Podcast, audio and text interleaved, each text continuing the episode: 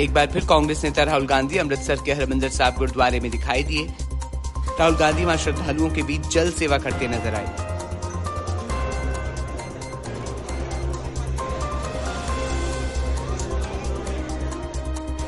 आपको बता दें कि कांग्रेस सांसद राहुल गांधी सोमवार को पंजाब के अमृतसर पहुँचे, जहाँ उन्होंने स्वर्ण मंदिर का दौरा किया।